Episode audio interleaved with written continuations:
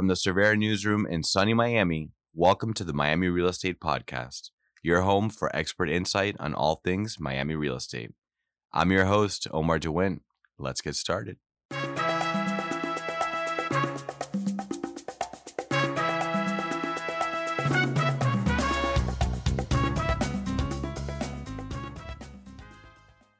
hurricane preparedness and dealing with property damage. That's what we're talking about today here on the Miami Real Estate Podcast.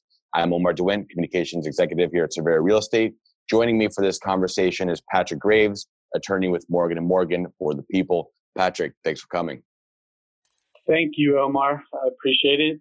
Um, hopefully this gives our followers some insight on this specific topic. Um, Patrick, before we get into the talk, uh, do me a favor and just give us a little background on yourself and um, your your experience. My name is Patrick Graves. I'm an attorney with Morgan and Morgan in the Miami office. Um, I handle first party property claims as well, well as other first party claims. Um, prior to joining Morgan Morgan, I spent six years working on the defense side where I represented the insurance companies or the insurers that issued homeowners insurance policies um, however, I am now pleased that I work for the people, the insurers, the homeowners, to make sure these homeowners get all benefits um, that they pay for with the premium they pay every year to the insurance company. Excellent. Uh, whenever we talk about hurricane preparedness, I think personal safety and that of our loved ones is paramount, of course. But I think right behind that, preserving the safety of our property, both personal and professional, is at the top of the list. So, Patrick, with that said, what is the process for dealing with damage uh, to property uh, and your insurance company? As I sit here on this end, it really is a three step process. Um, the first step being getting prepared. We all know that water, batteries, and gas are essentials that we should try and get, but it's truly more than just that. The next is properly reporting um, the aftermath or the damage that immediately follows the storm and then the final step, especially dealing with the insurance company, is the adjusting process and beyond, or having someone who is on your side to help you get full recovery of the benefits that are rightfully owed to you. Okay, so you mentioned getting prepared, then reporting, and then the adjusting process and beyond. So let's start with number one in terms of preparation. What do you suggest as far as getting prepared and uh, dealing with an insurance company? the first thing in preparation you really need to focus on is get a copy of your policy. It's it is something that is um, right there with your passport and good photos, or lo- you know the family photos of the loved ones. Um, you need to be able to review your policy so you know what type of coverages you have. Um, you need to make sure you have enough coverage for things such as your contents or other structures. Um, Omar, I had the pleasure of knowing you, so I know that some of your clientele or people listening have condominiums. Um, in regards to condominiums, you know, you need to know what is actually covered by your policy um, in the condominium because you'll have what's called an HO6 policy. Um, and this policy, as a general rule of thumb, covers basically the paint on the dry drywall inwards. So you need to know what common elements that the condominium association will cover in in order for you to properly make a claim in the future if you have to. Um, the next thing is if you're not in possession of your policy, which some people aren't, you can always request one from your agent. The next important thing is to take pictures of all your property and personal contents in your home. And I suggest that you do this as close to the storm as possible, but also keeping in mind safety at all times. And then finally, make sure you take all steps to prevent damage to your home. Um, for instance, you you most likely or the insured that is listening most likely gets a premium credit if they have hurricane shutters or impact proof windows. So if you have that premium credit and you have those shutters, you need to make sure you put them up. And again, keeping in safety at all times. Okay, so then we're talking about reviewing the policy number one, um, taking pictures of the property, personal contents, uh, making sure you take all the steps to to to prevent the damage. But um, did I miss anything there in that recap? No, that's those are the three major points. Okay, and then now in terms of the aftermath, let's say uh, property is damaged. What does the property owner or, or homeowner need to do in that case? The property owner, look, this is kind of the most stressful time, right? Because you more than likely don't have power. Cell phone service is probably spotty, but you need to make sure you follow conditions that are in your policy. Um, generally speaking, there are several that you need to follow. The first one being give prompt notice. Um, this means, in my side, in my industry, that you give notice to the insurance company as reasonably feasible as possible. For instance, if you evacuate and you don't come back to the property until 10 days later, well, you're not going to be able to give notice until after that 10 days. But if you're there and you witness the damage, then you probably should be able to give notice within a few days of the storm passing. Um, in order to do this, your policy probably has a hotline number that you can call, or um, I think most carriers in this day and age have a website where you can input uh, specific information. And I said specific because you need to be specific as possible as to what is damaged. Um, the insurance company will input this into their log notes in their initial intake and can sometimes potentially use this against you um, further on down the road. The next step is take photos of the now damaged property. And that, ties into taking damages before because now you have the before and after that will help um, with the future claim. The next step, or the third, is mitigate your damages. This means if you have roof damage and you're aware of the roof damage, do as much as possible to get a tarp on your roof. Um, again, safety is key, but you know, so don't do anything that's going to harm your life to make your property safer. Um, but try and mitigate these damages as much as possible. Also, if you have um, any type of water intrusion or a significant amount of water intrusion to your home, try and dry it up as much as possible. Sometimes you may need to call what they call a water remediation company. Um, this is a ServPro or other type of company that comes in and has equipment that will dry your property to prevent further damage to the interior of your property. Um, so those are the you know really three important things that you need to consider immediately after uh, you first notice the property damage done by the hurricane or storm. Excellent. And then, so take me a little bit beyond that process because let's say we've made the claim. Uh, now, what happens? This leads us into, I guess, what you would consider the adjustment phase. But uh, put a little color on that for us. Yeah. So, at, so remember when I talked about giving prompt notice? That's when you're making your claim. Um, everything after, I truly suggest you document everything. Um, they'll give you a claim number. Make sure you keep that claim number in a handy spot because it will be your identification for that claim throughout the process.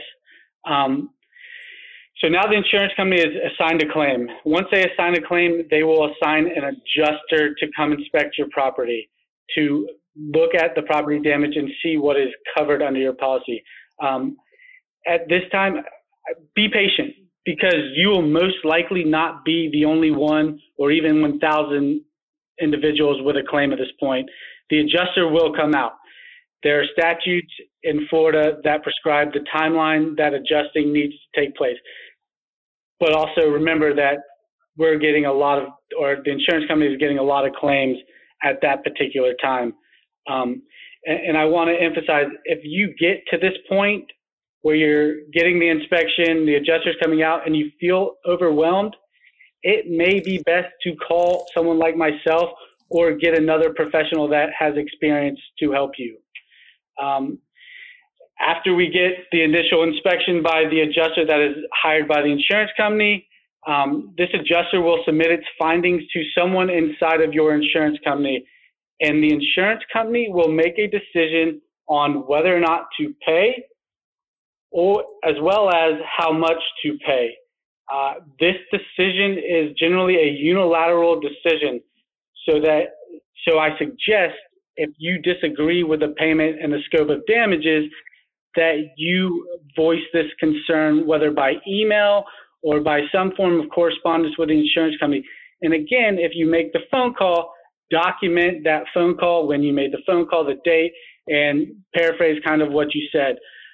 But the best way from my side as an attorney is to go ahead and get an independent estimate for yourself. You can use a contractor or a roofer to get a estimate of damages and what it would cost to repair those damages. And again, I emphasize as well, if you get to this point where you're disputing the payment and you feel overwhelmed, again, it's best to call an attorney like myself or get another professional that is experienced in handling these types of claims. Um, we are the ones who will be looking out for you, the homeowner, in the situation when the insurance company is ultimately looking out for itself when adjusting this claim. Well, that that brings me to um, an interesting question. And by the way, we're going to put um, your contact info uh, in the show notes for our listeners and, and viewers. If you guys can um, reach out to Patrick, or like you said, um, you know, do research and and find an attorney that suits you. But um, Patrick, when dealing with the insurance companies, how often do you find that there is a disagreement, or you know, where a case sort of escalates to, to this level? In my time on both defense and plaintiff side, um, I, I would say almost probably about 75% during hurricanes. And they're not necessarily denied um, coverage, but it's the scope and pricing. Because when you get in this type of situation, um, everybody's going to want a new roof if there's roof damage or need somebody to put drywall. Well, all of that material has to get shipped from somewhere outside of Florida.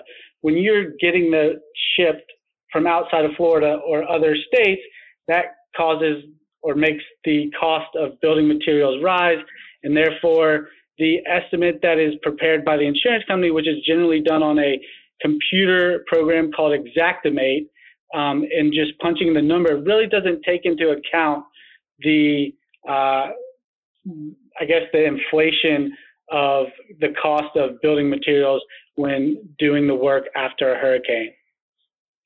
And and then in terms of um, things to consider, like what you were going through the phases, right? And in terms of preparation and, and reporting, but is there something uh, in particular that you would say or a cause that often leads to uh, homeowners being unsatisfied with um, you know, w- with the uh, uh, decision that's made by the insurance company. Like you mentioned, obviously, like everybody wants a new roof. I get that. Like in terms of it being maybe not uh, necessarily.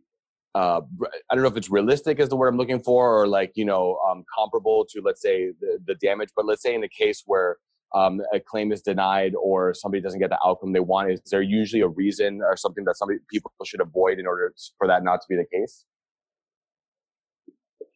No, I, I think they, I think the insured um, generally just needs to be themselves, tell the truth, um, do everything that I've kind of taken them through, and let the insurance company decide what they're going to do.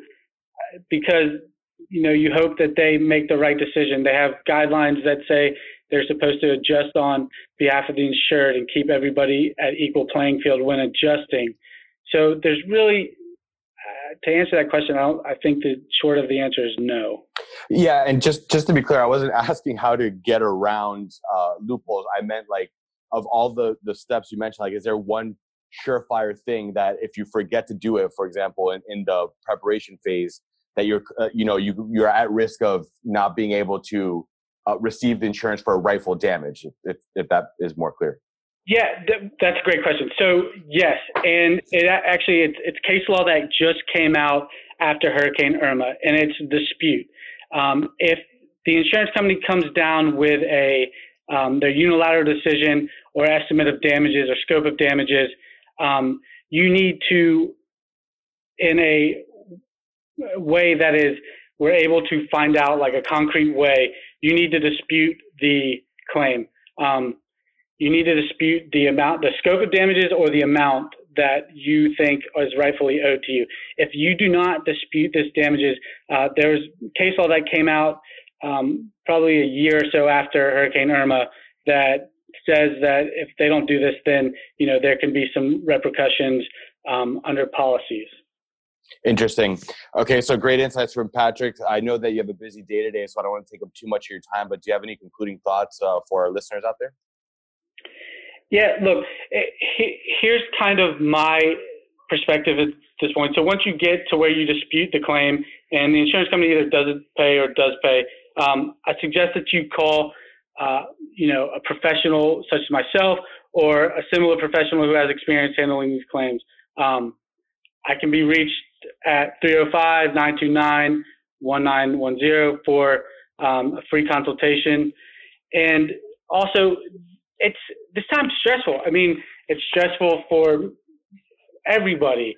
So, if at any point during the process that we've described um, today, you feel overwhelmed, pressure, stress, you know, could use just general guidance, again, uh, reach out to a professional that handles um, these specific types of claims, has experience doing this. And, and finally, look, please prepare and be safe. That's, I mean, for everybody, because like you said, to start this off, Omar, you know, life, life is the worst. Property damage is the, uh, the next, but you want to try and do and prevent it as much as possible ladies and gentlemen, that was Patrick Graves, attorney with Morgan and Morgan for the People. You can find his contact info in the show notes. We hope you found this uh, info useful. Uh, and of course, please remember to subscribe to Miami Real Estate Podcast wherever you get your podcast. If you're listening on iTunes, we'd love a five star and a review. Really helps people find us. You can also go to MiamiRealEstatePodcast.com to check out our full episode gallery. So, all my people, stay safe, be well, tune in soon from Miami, where the future is always bright. Until next time.